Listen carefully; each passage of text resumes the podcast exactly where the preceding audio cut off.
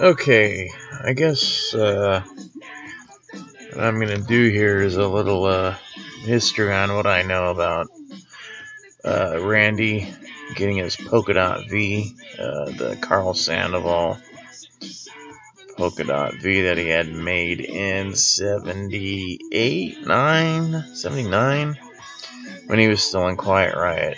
Uh, he went down to Charvel Guitars which was pretty much the only game in town at that point, and uh, inquired about getting a custom guitar made. a Flying V and blah blah blah. And uh, a guy that worked there, Carl Sandoval, who worked for Charvel, caught Randy and said that he would do it for I think 700 750 bucks on his own you know, give him a break on whatever Charvel quoted him. So that got uh, Sandoval fired. and you can see, you know, that wasn't the best movie ever made. And not the best guitar. He actually, uh, what Randy wanted was a Les Paul playing and sounding type V with a with a tremolo bar so he could do those things, you know. The uh, harmonics and uh, all the stuff he did with the trim. So, uh, at that time, before Floyd Rose had come up with their uh, locking nut, uh, the thing was to get the strings to go in a straight line. So I know the neck of the polka dot V was uh, taken off a Danelectro guitar, and then Carl made the uh, headstock, which is actually the only thing he could he could have uh, copyrighted, but apparently hadn't or hasn't because people use it all the time. I have one uh, Sandoval V um, I think I might have sold that. I've had two. I, I never was satisfied with them. Either was Randy. He didn't like it. Didn't stay in tune. It sounded good, and it was close to what he wanted, but it wasn't exactly what he was. You know, tuning thing was a big deal back then. So that's pretty much the story with the V. And he said, you know, the second Quiet Riot album, everybody had a uh, was going for uh, like themed outfits, and Randy's was going to be the bow tie with the polka dots and all that. So that's why that looks like that because that was going to be his theme. So when he went to uh, Ozzy's band, it kind of didn't fit, but it kind of did because it set Randy apart. I mean, nobody else in the world had a giant polka dot flying V with, uh, you know, bow ties in the neck. So, you know, that set him apart. Uh, but yeah, he did have problems with uh, tuning and uh, the neck. Uh, I'm pretty sure those necks, the Danelectros, don't have truss rods, so they tend to, you know, bend with the uh, weather. So he wasn't happy with that. So when he came back after uh, recording the first album with Ozzy, he went to Charvel again with the idea of the Concorde because he just flew back from England on a Concorde. And he drew it out. They gave him a big piece of paper and they wanted him you know, here's a ruler, here's a pencil, and all that. I think it was him and Kevin Dubrow and somebody else, maybe Rudy Sarzo, went down to Charvel and he drew out the shape of the Concorde. And it was to be made out of maple and have a, a Les Paul type neck, including the uh, inlays and Wayne Charvel thought it was too radical of a guitar that he didn't want his name put on it. So since uh, Grover Jackson designed the guitar for Randy, and him and Mike Shannon built it, he called it a Jackson. So that was the very first Jackson guitar, the Concorde, and that was in 1980. And while that was being done, of course, I found out, and I had my mom drive me down to San Dimas, and I had my White Star uh, guitar built. Even though I was only like 12, 13 years old, which Randy, thought was goofy, but anyways, so that's the first Jackson guitar is the Concorde, and Grover Jackson wanted to call it the original Sin, but uh, Randy wanted to call it the Concorde, and it just was, you know, the white Jackson after that, but it's actually Concorde after the plane, the airplane. So as far as that guitar, you know, it had Seymour Duncan pickups because Seymour Duncan was working for uh, Charvel at the time. And uh, who else? Well, Jackson, Grover Jackson. So that was the beginning of Jackson. So Randy liked that guitar.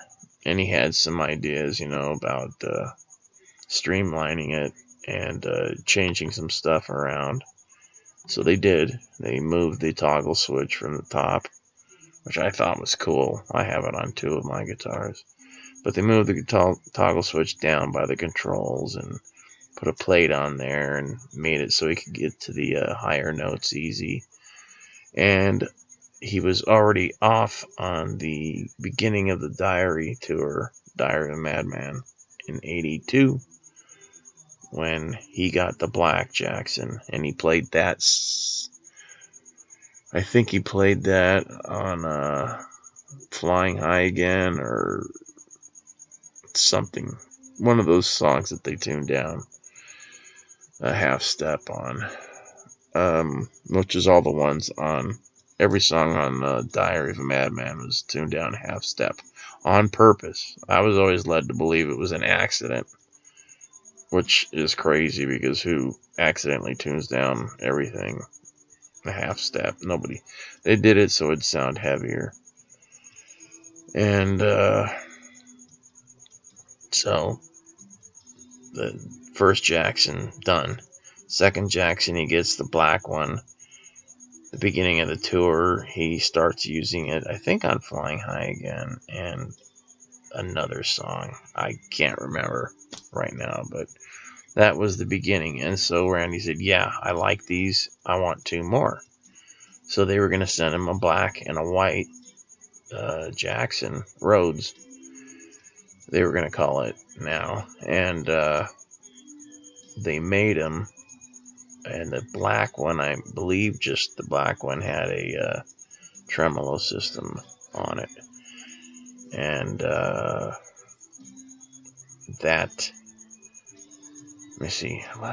Oh, the uh, inlays, the, the shark tooth or whatever people call them, they were upside down. But apparently didn't matter. They were going to send them to him anyways, but then March 19th came around and they didn't send them, and they ended up selling the black one, which uh, somebody now proudly owns because they were sold at the next NAMM show accidentally for a ridiculously low price. But I had uh, the 11th one made that was ever made, uh, Black Jackson, that I just recently sold back to Jackson a couple years ago um, for something, some other guitars.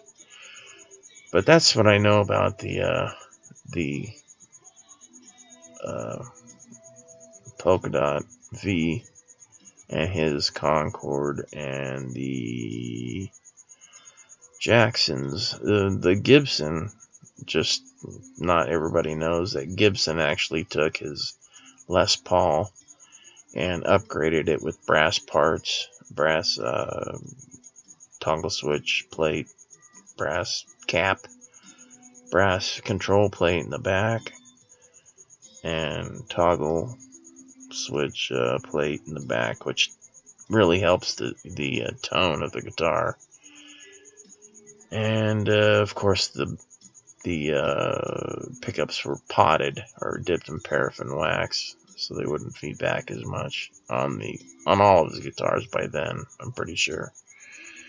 And then what else did uh, I was asked to talk about his Marshalls now? See, I was told when he first went over, he took uh, Greg Leon's Marshalls, which were modified. But in talking to some other people, I found out that he actually used other Marshalls that were also modified, which were just, you know, cranked up a bit to be a little overdriven. Which, you know, he was already using a Variac, which is a, just a, a power. You plug the uh, amp into the Variac and the Variac into the wall where you get your power, and then you crank your amp and then use the Variac as a volume for the uh, amplifier.